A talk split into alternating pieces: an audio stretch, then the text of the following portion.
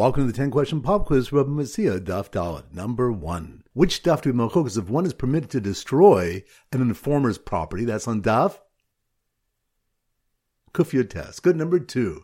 Which Daf do malchukas about swearing by Halach? Here. It's yours. That's on Daf. Dalit Bava Metzia. Good number three. Which Daf do we learn why Rabbi Yossi holds in the case of a disputed third coin that all three coins should be put away, but agrees in the case of a talis, Yochaloku? That's on Daf. Gimel. Good number four. Which Daf do malchok is if Bari B'Shema, Bari Adif, or Ukim Emanu Becheskas Mari? That's on Dav. Kuf Yud Ches. Good number five. Which of the when the Rabbanim are talking to Shavuos so that people should not go around grabbing cloaks off others and claiming it's theirs? That's on Dav. Beis and. Good number six. Which stuff do you discuss swearing about a star that does not have a specified amount? That's on Dav.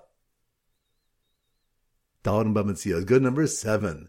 Which stuff is the case of a river flooding stolen land? And the question if Karka Nigzelis, if land can be stolen, that's on Dav. Kufiyad Zayin. Good number eight, which stuff do we learn? When bandits accept ransom from people in a caravan, they calculate the members' contributions to the ransom by the amount of money each one is carrying. That's on Dav. Kufta Good number nine. Which something when that witnesses who testify to part of a debt obligate shvua, and that's learned from a tzad shava of piv ve'edachad. That's on daf. Dalad. Good. And number ten. Which something when the reason why Modeh B'miktzas swears. That's on daf.